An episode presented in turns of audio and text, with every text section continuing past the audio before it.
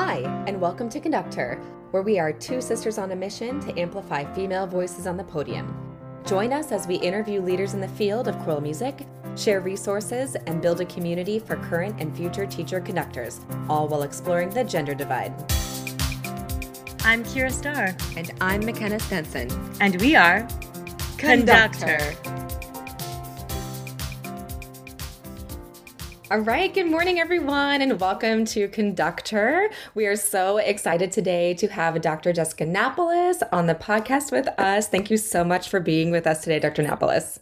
It's my pleasure. Thank you. All right, a bit about her professional background. Dr. Jessica Napoles is Associate Professor of Choral Music Education at the University of North Texas. Previous to her appointment, she was Associate Professor of Choral Music Education at the University of Utah, where she taught coursework in choral methods, quantitative research methods, and conducted the Women's Chorus. Her passion is in training music education students to be effective teachers and collaborating with local schools in partnerships for her students to gain teaching opportunities. Dr. Napoles is the conductor of the concert choir and teaches coursework in undergraduate teacher preparation and graduate re- research. A native of Florida with a Cuban American background, Dr. Napoles taught in the public schools of Miami and Orlando. She received her Bachelor of Music Education, Master of Music Education, and PhD in Music Education, all from the Florida State University, under the tutelage of Clifford Madsen, Judy Bowers, and Andre Thomas. In addition to all of these amazing things, uh, Dr. Napoles is active in professional organizations and serves on the steering committee as assistant conference chair for the 2019 American Choral Directors Association National Conference. She also served as honor choir coordinator for multiple ACDA conferences, um, and we see her being a service leader in all the ways. She also works as an active conductor, clinic- clinician, adjudicator, um, and engages in guest conducting opportunities at the local, regional, and national level. In addition to all of those things, she publishes amazing research, um, which you can read about in a plethora of journals. So we are so excited today to have Dr. Napoles on to share her wisdom with us. So, um, Dr. Napoles, to get started, we have a couple questions that we ask everyone. Um, and our first question for you is Would you tell us a little bit about your upbringing and how you came to choral music? Yeah, so I grew up in Miami, Florida, and my first exposure to choral music was in the eighth grade. I was at a middle school and just kind of happened across this uh, woman who really would later go on to become and still is the biggest influence in my life. Her name was Sybil Adcock, and she was teaching middle school chorus. And this um, time with her was just really, really special because she, like so many of us in the field, was somebody who really understood that investing in a choral program was about investing in people and investing in the students that were there and the singers no matter how small and anything else, the, the important thing was making sure that they felt that there was a place for them in their program. And like I said, she remains to this day the biggest influence in my life. And I try to get to visit her at least once a year. And it's just really special to me. That's amazing. It, it's like you're reading our mind already, um, Dr. Napoles, because we do have a question about your your mentors and um, people who were influential in your life. So looking forward to diving a little deeper and hearing more about um, that middle school director, which is so special that you are still in contact with her. That's very, very cool. Yeah. Um, our second question is what event or events, plural, were inspirational for you to choose choral music education as your career? Interestingly, it was um, the second year that I was in choir. So now I, am in the ninth grade, and the same teacher says to me, There's this event happening at the University of Miami, and it's their honor choir. And I wondered if you would be interested in signing up. And I just thought, well, sounds interesting. And I um, had the opportunity to work with Lynn Gackel. And she is somebody who, at the time, was not she still had not earned her doctoral degree. So lucky me i get to work with her you know this was in 1989 and still to this day as i speak with her i tell her about that particular saturday and working with her in that honor choir. And i think not just because Lynn is so graceful, she's so professional, and she handles herself in this way that is everybody just wants to be around her. She's so likable, but then on top of that, she's just such a fierce woman who understands how to be really musical, encourage vulnerability from her singers. Obviously, phenomenal musician, but all of those things just at that time, you know, was maybe 13, were so impactful and really made such an impression on me that at the end of that event, it, was just really clear to me that it was something that I wanted to pursue in a more um, aggressive way and in something that was a little bit more than just a fun class to take in school.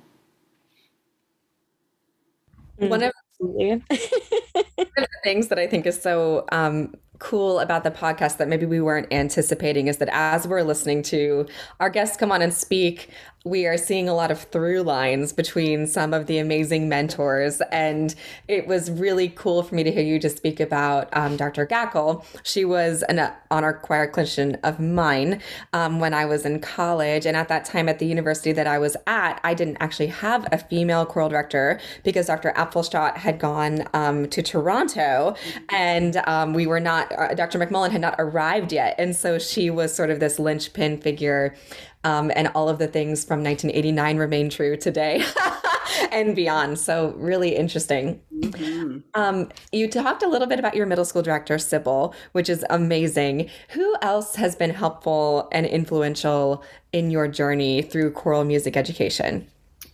I think obviously in the consistency of my having gone to the same institution for all three of my degrees, uh, Judy Bowers and Andre Thomas made such a significant impact on my desire to pursue the profession for different reasons and in different ways. They filled gaps that I needed filling. So when I think about my teaching in the classroom, I always had Judy Bowers on my shoulder. Like, she's that one that's like, well, are you paying attention to this? And are you aware of how you're sequencing your instruction? And, you know, all of the pedagogical things. There's just no finer teacher. She is just truly uh, special.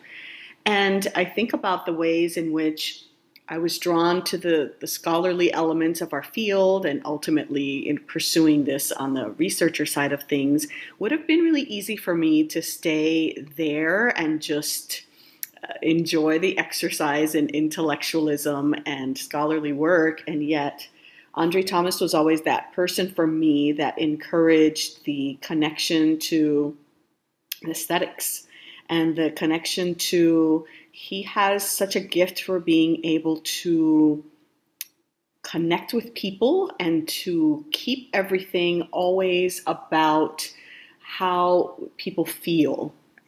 Very few people in our uh, profession have the level of charisma that Andre does, and that that's certainly the first thing that you know sort of smacks you right when you meet him.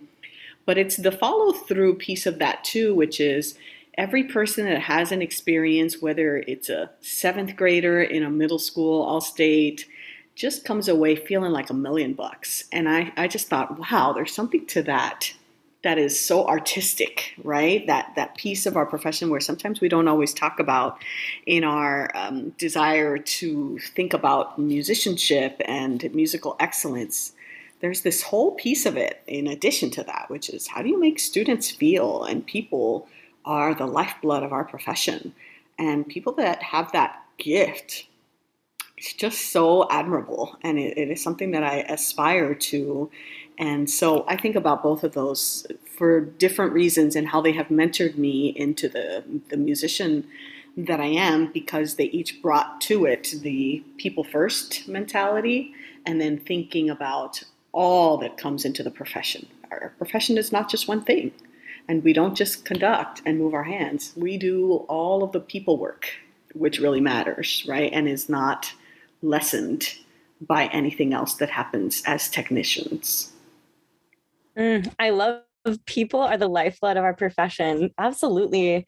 And for some reason, I think some people lose that um, throughout their career. So, yeah, it's a great reminder for everyone out there. And I I don't know, we keep coming back to this idea of community, particularly in the last few episodes that we've recorded. And there's just something so unique about touching other people's lives through music and then in turn receiving that back for yourself like it's so cyclical and it, it's just amazing and that's why we do it so for anyone who has not had the privilege of stepping into a rehearsal led by dr napoles you see that um, completely it is one of the most beautiful things to watch her work and so i hope everyone out there gets a chance to see her um, in her element because it's incredible Thank yes, you. we should have clarified that once again. McKenna is a student of Dr. Napoles, so we didn't mention that at the beginning. Lucky um, she's amazing. You're both amazing. We're all amazing. We're doing it. all right. So, Dr. Napoles, you kind of led us into this question a little bit um, in talking about Florida State and your mentors there. We were wondering if you could talk about timing in terms of deciding when to return back to school to pursue higher education and um, maybe dive into a little bit why you wanted to stay at FSU. Yeah.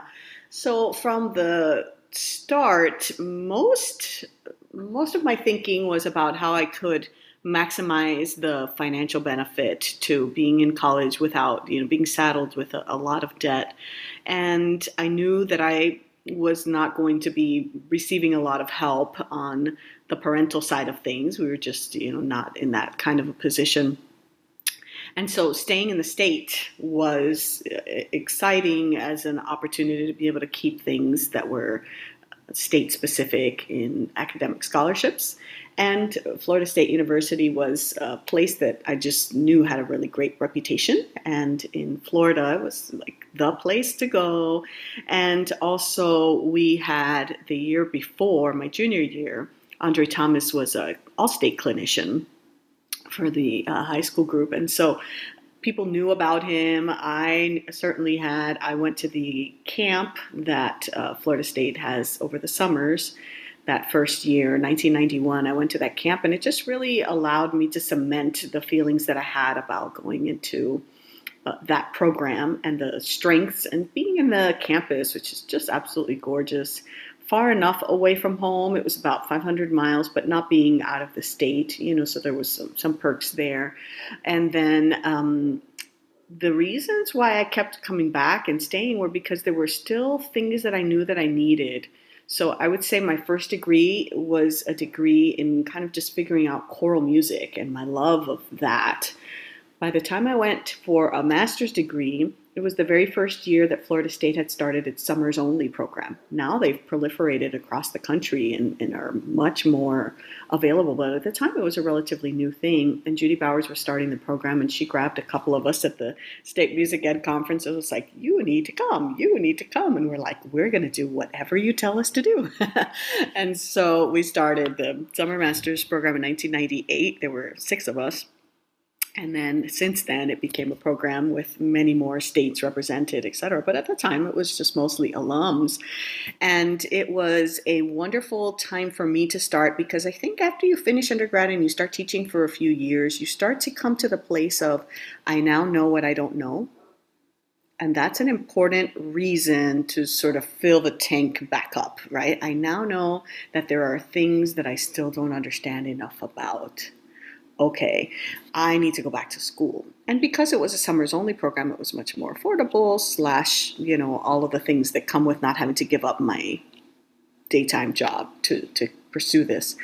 And then the doctoral program was a time for me. I, as an undergraduate, I double majored in music and in math, and I still sort of missed the math side of things and the the ways in which I was fed in that intellectual way. Not that music didn't feed me intellectually, but it was just different. And I thought about coming back to get the doctor because I really wanted to learn more about research. And I really wanted to understand a little bit more about that element of our profession in teacher education, teacher training, and um, Florida State had one of the most productive music education researchers in Cliff Madsen, and so he was my mentor at the doctoral level. And I hadn't really worked that much with him in the previous degree. So even though sometimes people say, "Well, why'd you keep going back to the same institution?" I kept going back to the same institution and having varied experiences, and then being able to continue working with Judy on the teacher education front. Now thinking about it with those eyes was also a, different experience than it had been as an undergraduate. So I would say to to anybody who is thinking about the going back to school is it needs to fit your life plan and of course there are lots of good reasons why people can't do it that relate to family etc but sometimes you know in thinking about that decision it's important that you wait and teach for a little bit so that there's at least an understanding of what matters. And I think sometimes people that go straight through a program, for instance, I have a lot of our undergrads that say, Should I start a graduate program? And I just say, Just wait a little bit, see what you don't know how to do as well, or see where you struggle and what needs, you know, some revisiting. And then let that happen with a few years of teaching experience. You'll be much more attractive as a candidate anyway with some teaching experience and something to offer so that's sort of my you know approach to things. Know what you don't know that you want to know a little bit more about. And then see if higher ed you know sort of works for you. I love that. I definitely felt that moment of i don't know what i don't know. Mm-hmm. it is time to go back to school um, and just get a few more tools in the toolbox and kind of dive into those areas of weakness which can be scary but also like very exciting and rewarding so Absolutely. Love that answer. And I think I genuinely feel like the longer the longer I'm in the profession, the more I don't know. You know, I learn so many things, but then there's this Pandora's box of wow, there is so much knowledge out there. There's so um, many amazing resources, and sometimes coming back to school is is the way to continue to access those and bring them back to your own students. Um, but I appreciate that you also brought up the conversation of debt and financial um, planning because I think a lot of times that's not something that we always talk about. And it's really important to understand when you go back to school the type of financial commitment you're going to make um, and just make sure that you've weighed all of your options and looked at how is this going to serve not only me, but the community when I'm done and will this put me in the type of debt where I'm not really able to serve the community because I have to work so hard uh, to pay off student loans? So I appreciate that you brought that into the conversation. Yeah, it's not something that everybody can do just because. And thinking about all of that, sometimes people make the decision and then deal with the after effects of it afterwards, which is understandable and yet sometimes not sustainable depending on what your life goals are and your plans. And so it's important to think about everything. And, and to your first ish, first point, I think that is when you know you're doing it right, when you realize mm-hmm. so much I don't know can you imagine being in a spot where you think, okay, I've done learning, I've just figured it all out, I have nothing more? You're doing something right if you still can come away saying, gosh, there's still this I need to grow in, and there's still this other area where I need nurturing. Of course. And if we're, you know, truly lifelong learners, as we all should be, then we're looking for opportunities for that growth no matter what. And teachers come in many forms right? Right. Teachers are available if the student is willing and ready. So mm. it's an important element for sure. And I love that you said if the student is willing and ready. And we have all taught all different types of students, some that are more willing and more ready than others. So well, one thing that I've been um, excited to ask you about on our podcast is you, you talk about in your bio um, that you come from a Cuban American background, and I've had the privilege of watching you teach um, some of your you know pieces in concert choir that have to do with your Cuban heritage. Can you talk a little bit about the intersectionality of your identity as a Cuban American and how this plays into um, choral music or your philosophy of choral education, if there is any intersection? You know, it's tough because I think in some ways we don't want to be boxed into this is what you are or that your culture defines every element about you. I think there also are some ways in which, you know, intersectionality is a, is a great word because sometimes people associate, for instance, a Cuban culture with people who are really extroverted and you know kind of loud speakers. I know that all of my family engagements tended to, to, take on that sort of flavor but i'm an introvert and so it doesn't necessarily manifest for me in quite the same way. And so i think about things like do i think it's important for us to represent cultures in an authentic way in a responsible way? Yes. Do i think it's important for us to not fall into the trap of very narrow minded, this is the only type of music that is worthy of study. I hope that people are studying something beyond what they know and what they maybe themselves have, have belonged to in, in whatever that manifests. And so I think how it may shape me as an educator is just maybe feeling a little bit more comfortable with um, rhythm, for instance. That's something that I think is an important thing for all of us choral singers to uh, just broaden our conceptions of what that ought to be and thinking about things like really highly syncopated things happen more in cultures of um, non Western European canons. And so I think things like that are the ways in which it you know manifests. I don't ever want to be the Cuban conductor as opposed to the you know Puerto Rican conductor, et cetera, et cetera, because we're all doing the thing and teaching people and making music. But I think that's probably some of the specific ways in which I've seen it manifest. Mm, absolutely. We we were just interviewing someone the other day who was talking about the concept of like culture bearers and a culture bearer can choose whether or not to, you know, open themselves up to you, but that's going to be part of their identity and like it's it's our job to receive them and you know not to not to keep our view so narrow because we're afraid to explore these other areas but rather to use that as an opportunity to say where where can i grow? Like where is my repertoire list and just my my knowledge lacking? And and where can i push myself to explore um you know other music other cultures other areas and maybe just broaden our idea of the choral concept and what exactly what exactly is valuable group singing. So I I love that a lot. Um, I'm gonna maybe move our questions around a little bit. um, I wanted to ask you, Dr. Napoles, what has your experience been as a young female professor um, specifically in your role right now, uh, where you're granting master's and PhD students their own degrees. And can you talk a little bit about what that experience has been? Gosh, there's so many um, entry points into that sort of issue, right? Is it a is it a challenge to be a woman conductor in this field? Yes, for all the same reasons why you know, one could say that about anything in society, right? Have we made some progress? Yeah.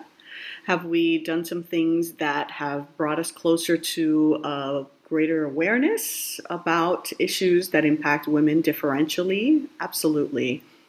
Are there still um, places where there are behaviors that can be seen as needing improvement and needing attention, absolutely. And I think that it's important for us to draw attention to those while also um, keeping our circle widened, right? We live in an ecosystem that uh, impacts a lot of people, women and men, and those who identify as neither. And I think that what's important is that we try to dismantle barriers as we see them, and some of those come in micro levels. You know, I, I have said this often to many of my students and colleagues the, the ways in which interruptions function in interpersonal dialogues is sometimes a reflection of some implicit biases, right? You're not supposed to be talking now. I'm going to speak over you. It's making me uncomfortable that you've been taking up so much oxygen in this room and you're female. You know, that, that happens sometimes, right? And that's not to say that um, people are necessarily trying to be disrespectful, but for all of the reasons that some of our implicit biases show up in those ways, it's still a thing. Um, and I think that we have many people in our profession who are great at building bridges and sort of speaking the language in ways that continue to broaden our circle. You know, I don't think we ever want to get to a place where it's um, us versus them or, you know, a very specific antagonistic kind of relationship, right? And I think it's important we also that we also have men who are having those kinds of conversations, right? And that men are are bringing to the conversation some of those sensitivities about, hey, be careful. You know, I see this behavior and I wonder if you're aware that that comes across as though you're being sexist. And I'm sure that's not what you intended, but how about we redirect and reframe some of these ways? I think sometimes those uh, folks who do enjoy privileges have, have a responsibility to speak to that and to find ways to be more inclusive. We are all richer as a result of having everyone's contributions, right? And whether that's marginalized populations and non marginalized populations that have enjoyed privilege for many years, we are all richer for you know all of it, and there's not an, an exclusion of any that would be welcomed, right? So I think where I come to that with graduate students is being made aware that there is a place for different voices to be heard and that um, graduate students understanding the ecosystem of how they live within that uh, broader culture in our society that maybe once upon a time really was exclusively uh, white males. We think about maybe a lot of people's first all-state conductor was, you know, and maybe some people didn't get the privilege that we had had, you know, of working with somebody like a Lynn Gackel or a Judy Bowers.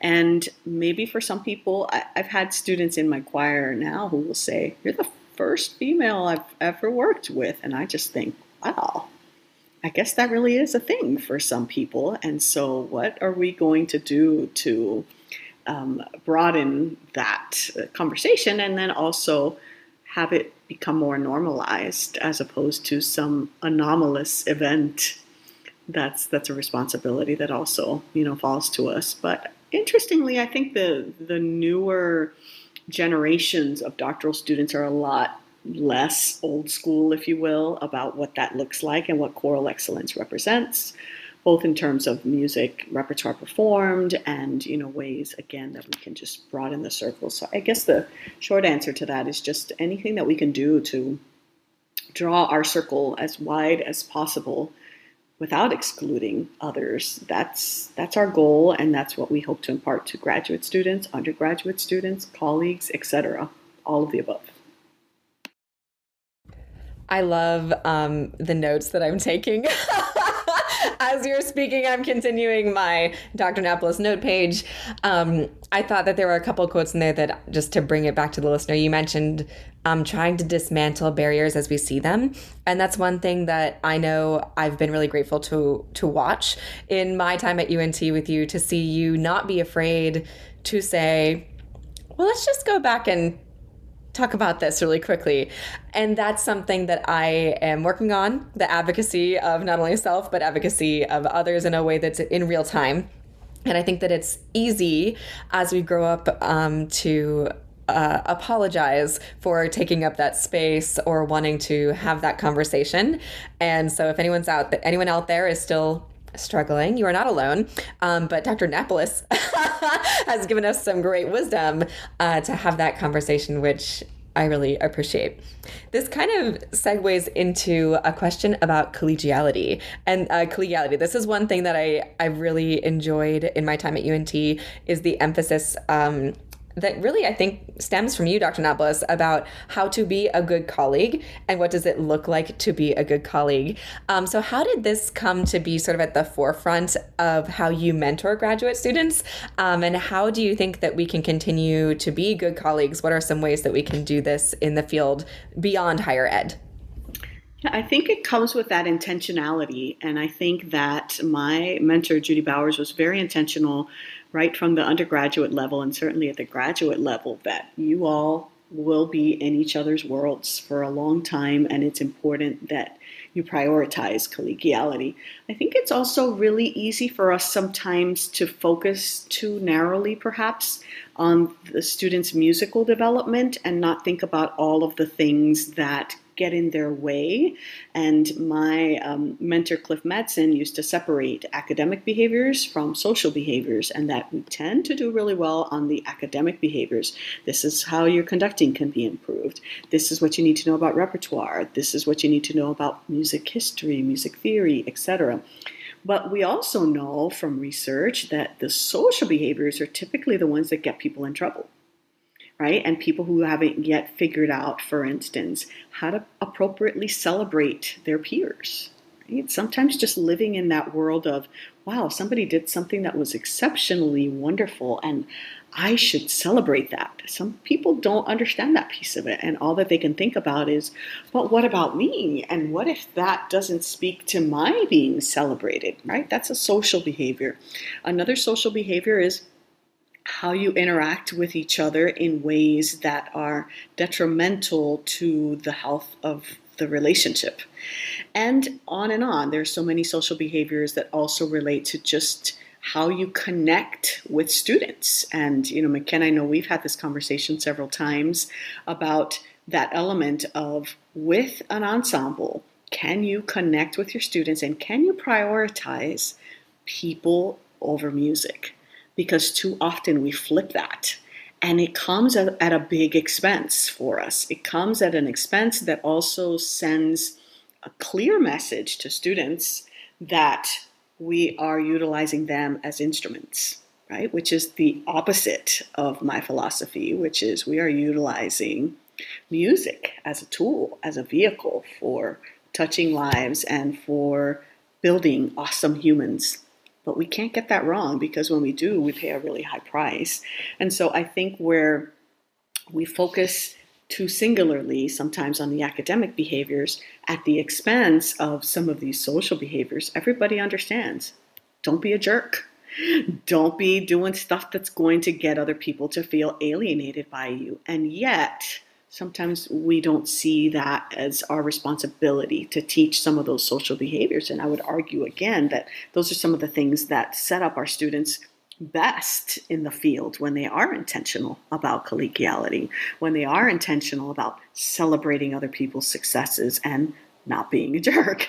So I think, you know, sometimes the obvious needs to be stated and in behavioral terms where you can really see now did you see when you did that how that could possibly be misconstrued as uh, jerk behavior? Maybe take a look at some of these ways in which you were not a good colleague to such and such.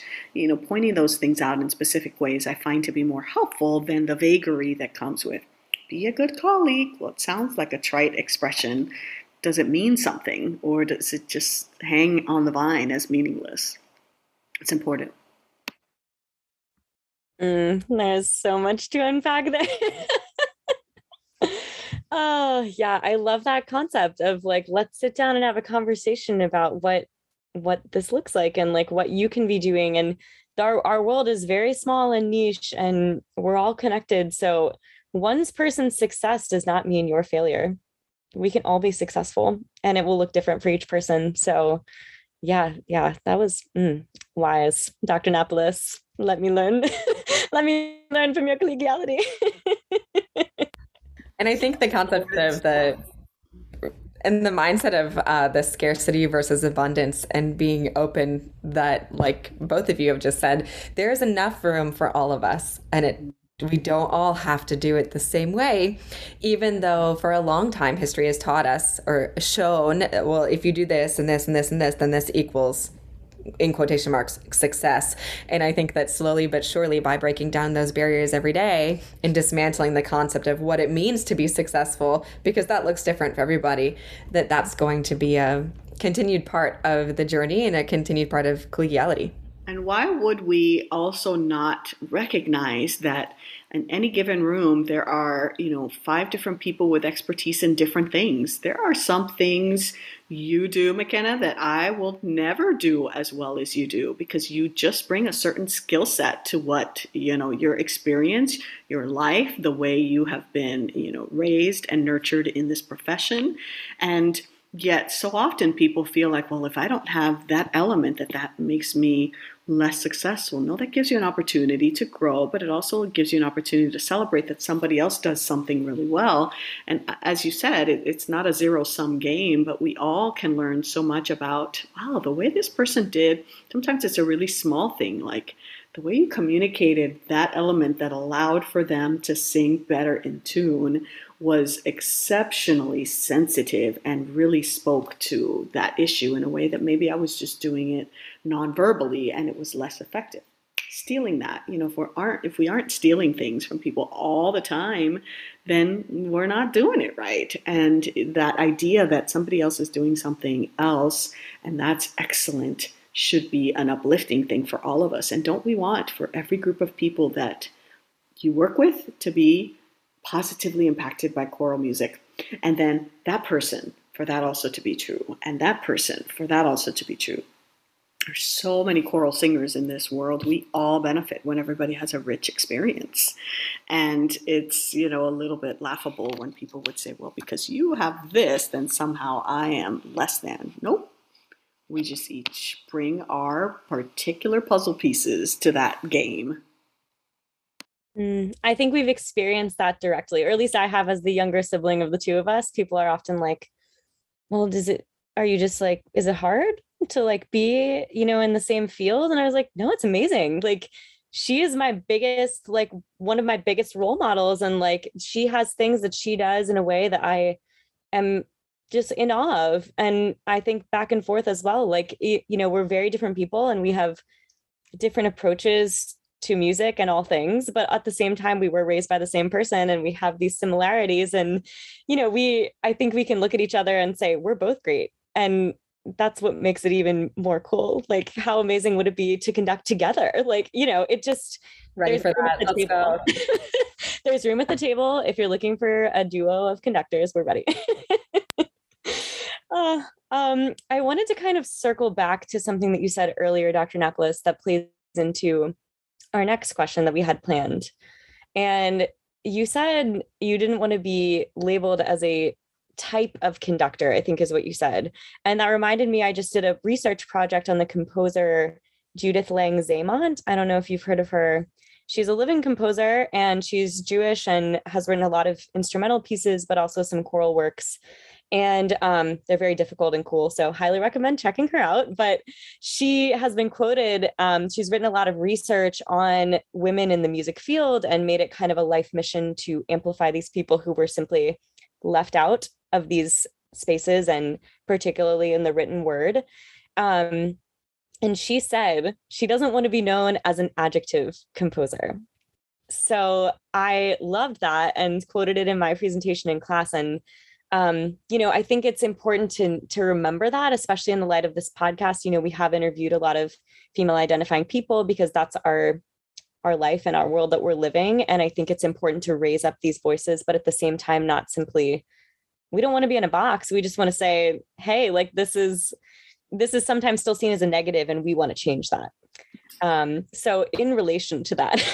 yeah, I think there's there's a lot to that element too, where there's a very real reason why we highlight these elements, and whether that's you know people who are uh, seen in marginalized population A, B, C, D. You know, sadly, we're just not there yet as a as a world, as a country, as a society, whatever you want to say, where inclusion happens just by default right? It just is not. So sadly, but for very good reason, sometimes these um, awareness campaigns, if you will, are important because we need to shed light on who's not at this table and who's not being represented and are we perhaps being a bit too narrow in how we have these conversations.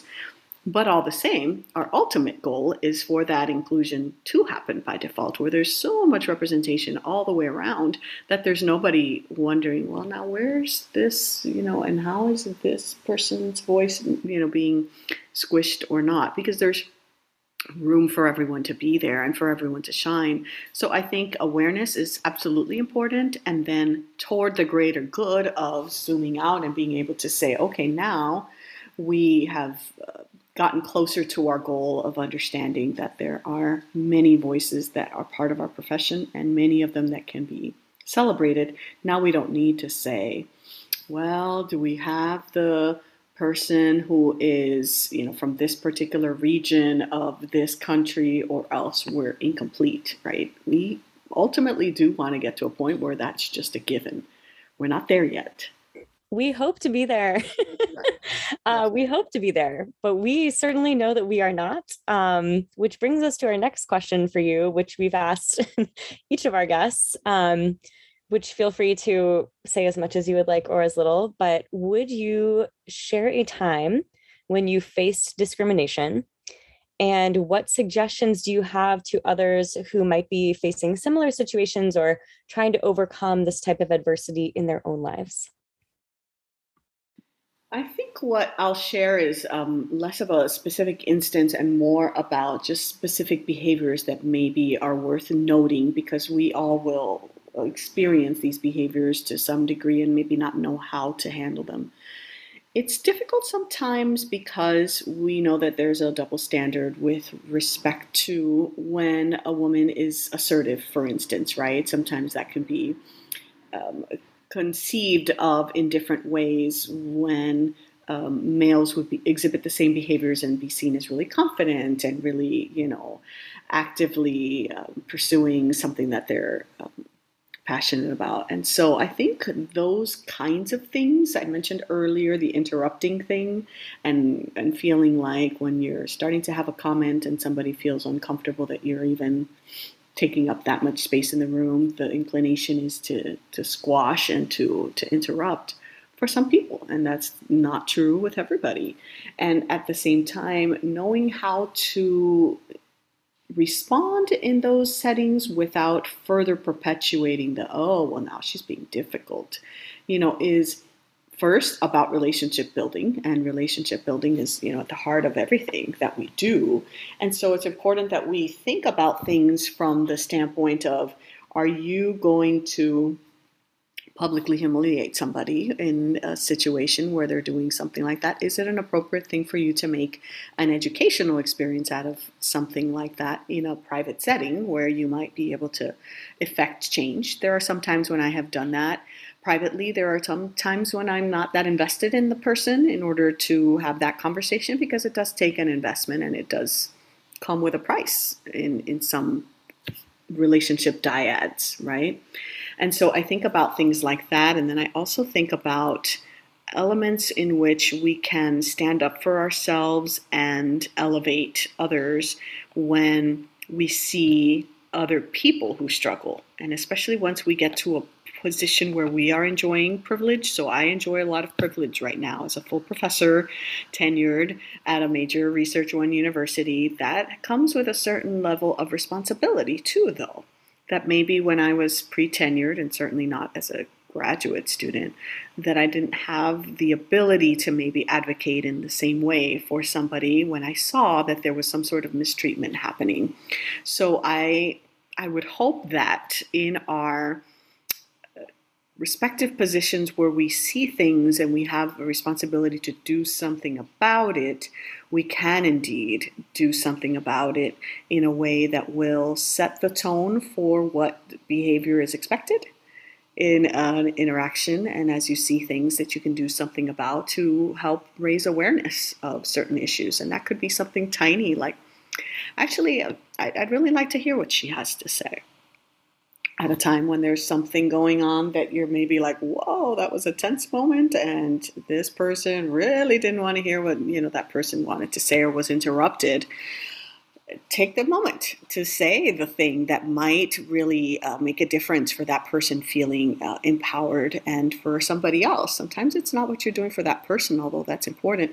It's for the other people that are observing in the room to be able to say, oh, that's how we do it that's how we set people up for success. And that's how we learn what to say in a way that doesn't come across as though my only investment is in that moment. It's the planting seeds that we all do as educators, right? It's the now I'm paying attention. I had a conversation one time with somebody where I said, Did you notice that in every one of the interactions when this particular woman went to speak, she was interrupted?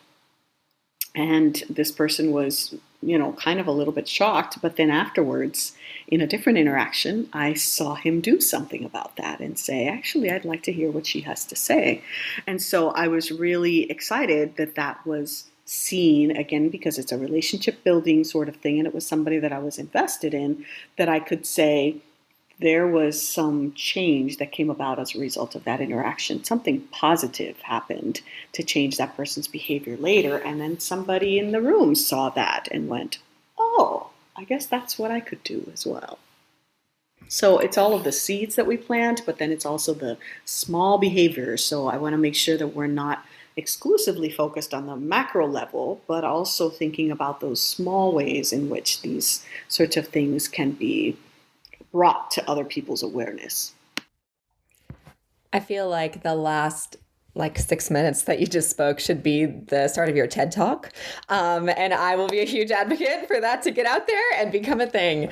And I just, um, in case people don't know already, the gratitude that I have for your advocacy is overwhelming. And I know Kyra and I have had many conversations about graduate school at the institutions we're currently at and from our colleagues and peers. And um, to have someone like you in the room who's so intentional about saying, well, hold on, let's go back and, and address this. And in that way that you had mentioned the relationship building, that it's not just okay, a panic, a freak out, let's make this big scene, but in a way that says, okay, let's just take a second and rethink. Um, and it is important that we have more people in the room who will do that. Um, and I, I think we both have experienced things, all three of us have probably experienced things where we didn't have someone in the room like that. Um, and having to process that and work through that you gave us a lot of tools to think about and then also how to help our students to understand how to advocate for themselves. Something that I said when I was talking about the podcast to a group of our undergrads at UNT is I said advocacy is appropriate and talked about some of the ways that you can advocate even if you are not a full professor. And so I think I've learned so much from our guests that we've had on the podcast about how to do that and to take those steps and I hope others will as well. Kyra's nodding, big nods, a lot of unspoken things here. Um, the last question before we get to our fast five uh, is what is one thing that you see needing changed in the field of choral music education, and how do you think we can help to implement that change going forward? Uh, I think the change that is needed is to fall away from some of the things that fall exclusively under tried and true. It's always been done this way, and therefore we should continue. And expanding that notion of what counts as real music. You know, for such a long time, there was this poo pooing of certain genres of music, certain time periods of music, etc. And I think that we have made big progress on that front, but I think that we can still continue to advocate for new voices coming through and um, reconceptualizing maybe how we define uh, the canon and how we continue to expose our students to experiences that are maybe not just exclusively what we learned in our choral literature classes, for instance. Mm, that's great. Great advice. Let's all, we just all need a little bit of Dr. Nápoles sprinkled into our our day-to-day interactions. I loved what you said about small the small actions also amounting to something. I think that's really important and that's something that people not in our field at all can absolutely take away from this. You know, like it you making the choice to say, let's just pause or you know let's take a second can be so beneficial for the entire community that you are affecting and that could be maybe you're my husband and you're a lawyer like you know this could be in any setting and i think that realizing that our small actions can truly not only benefit others but actually uplift them right. in those tiny moments and make their whole day is i mean mm-hmm. that's that's how we make things better right yeah, yeah. and going forth and just being excellent serves as a really great model for lots of people people that are looking in ways big and small just do what you do and do it with excellence. And things happen, and really wonderful things happen as a result when you're dealing with people. That's that's about what we can uh, assume is the pinnacle achievement for us, right? And t- touching people's lives and making an impact on future directions, and they're feeling impacted by what choral music has to offer, what you in the room advocating for others has to offer, all of those things. Well, our last couple questions are ones that we ask all of our guests. Uh, they are supposed to be fast. We've discovered they are faster for some than others. So you take the time. you take the time that you need. Um, our first one is: What is a favorite choral octavo that uh, comes to mind right now, or a composer who you've really enjoyed uh, studying? Gosh, there's so many things about the work of uh, Jake Runestad that I love and I feel like he always keeps things relevant to both, you know, so, social issues or just things that are really beautiful and need um, highlighting. Somebody I always look to as as inspiring. Mm, agreed. agreed. All right, number two. What is one misconception about you? Misconception. I think I touched on a little bit of this earlier, but sometimes people that know me as a Cuban female will automatically assume that I'm an extrovert and that I'm, you know, somebody who likes to be loud and go to parties and I'm a go to bed at 9:30 kind of girl. I will say that's true in our field too. It's a lot of I mean, there's a lot of extroverts. So it's a big energy when we're together. So mm-hmm. so true. I think there's also a lot of introverted extroverts or extroverted introverts as well. I know I I think I used to identify as a full blown extrovert, and um, now I'm like, hmm, I don't know anymore. I think I am extroverted, but if I don't have the recharge time, I definitely can't serve people as well. So that's been a journey, um, and it's been great to see more introverts in my life uh, because I I learned from my introvert friends. I'm like, hmm and sometimes we just have to learn how to adapt, right? And be those ambiverts because it's just an important thing. This situation calls for this. When I get up in front of a group of 300 singers, it's time to put introvert Jessica aside and just go, okay, I've got to do some things here to be a bit more, you know, extroverted. But it's still that piece of it in, in the needing to recharge and in the, yeah, you deal with the extra social activity at the end of that when you're depleted that's where it shows up. And somebody talked about um, on the podcast, sort of like pulling from all of your different parts of yourself depending on the community that you're with. And so that it's not about putting on a hat, but maybe you just need a little bit more of this part during this thing. Um, and I thought that that was a really interesting way to talk about that. Um, so, what is one word to describe you leading an ensemble? Hmm. One word.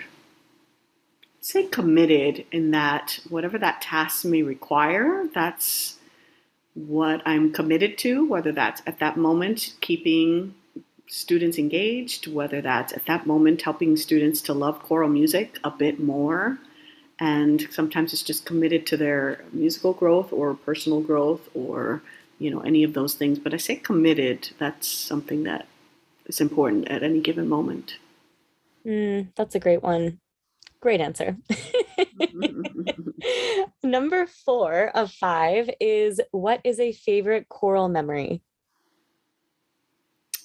Gosh, so many. I think about that first honor choir that I discussed that was just super special. I also think about just in my own um, teaching. I used to teach at a middle school in Miami, and there were so many just students that were I taught at a high gang activity kind of a school, and there were so many ways in which I learned, for instance, the very small, thin line between somebody joining a gang and somebody joining a choir, and just that need for a social experience. And some of my memories that come about as that as a time in that school, Jose Marti Middle School, was some of the students who were just those really hardcore, rough kids who you knew very easily could have been swayed into joining a gang, etc. That just made a choice to be really excited about choir and coming into um, that experience. And you know, lots of memories at the college level, and of course, we remember the tours we took with our friends and those those kinds of things. It was always make a mark and stay with us. That is really impactful. Um, and I think, especially going back to that concept of choir as the social outlet and how that line is so thin um, you know whether it's a high gang activity community or whether you know it's some other choice um, even in, in terms of choice of another elective you know to take it to that point. point and we have a lot of young teachers that listen to the podcast and i think that there's a lot to take away from that answer yes speaking of um, teachers and people in the field and people that are just getting their footing, one thing that we ask people to share is a choral blooper. I, I think we all recall a time where we may have made a choice or something happened to us and we're like, we can never do this again. We can't go keep going in the field. Um, but we all have one. So if you can think of one, we'd love to hear your choral blooper. You know, I think this one is a little bit less catastrophic, but it's something that I remember just because it happened recently. I was conducting the Georgia All State, and it was one of those little like podiums that sit on the floor. And I went to come onto the podium. Always just super nervous to get on podiums because, you know, I need the podium because I'm a little height challenged, but at the same time, I never know what the condition of the podium is going to be. Well, anyway, I climbed onto the podium and just slid for you know a, a little bit, and it was just super embarrassing because everybody had just come off of this, you know, glowing introduction, and now blah blah blah. And I got up and I was just like so embarrassed and just anyway, it's a small thing, but it also just was something that stayed with me because it was it was embarrassing. And then the very next conductor, or somebody was like, "Let's change out the podium so the same thing doesn't happen to them."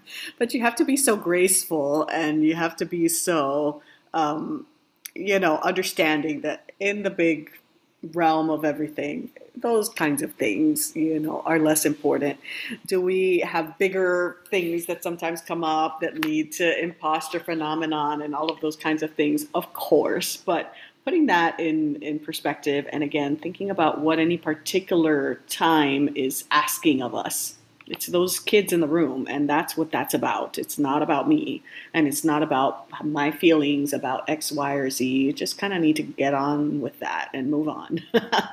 it's about the kids in the room. Mm, well, take comfort, Dr. Nápoles. You are not the first, and surely will not be the last to talk about uh-huh. entering, entering onto the podium, and perhaps just yes. walking across the stage and having an accident. Um, and you know what? Our students will have those accidents as well in their own life. So what a good learning moment for so true. for so everyone. yes. Well, we are so thankful for your time today. I know that our listeners are just going to um, soak up all of the wisdom that you've offered today. And we're so appreciative of you sharing your lived experiences and helping to inspire uh, this field. Uh, we're so grateful. And if you haven't seen our social media, uh, feel free to check us out. We are conduct.her.pod on Instagram or conduct.her on Facebook, and you can read more about our amazing guests um, online. So we hope you'll check us out. Thanks so much for listening. This has been Conduct(her).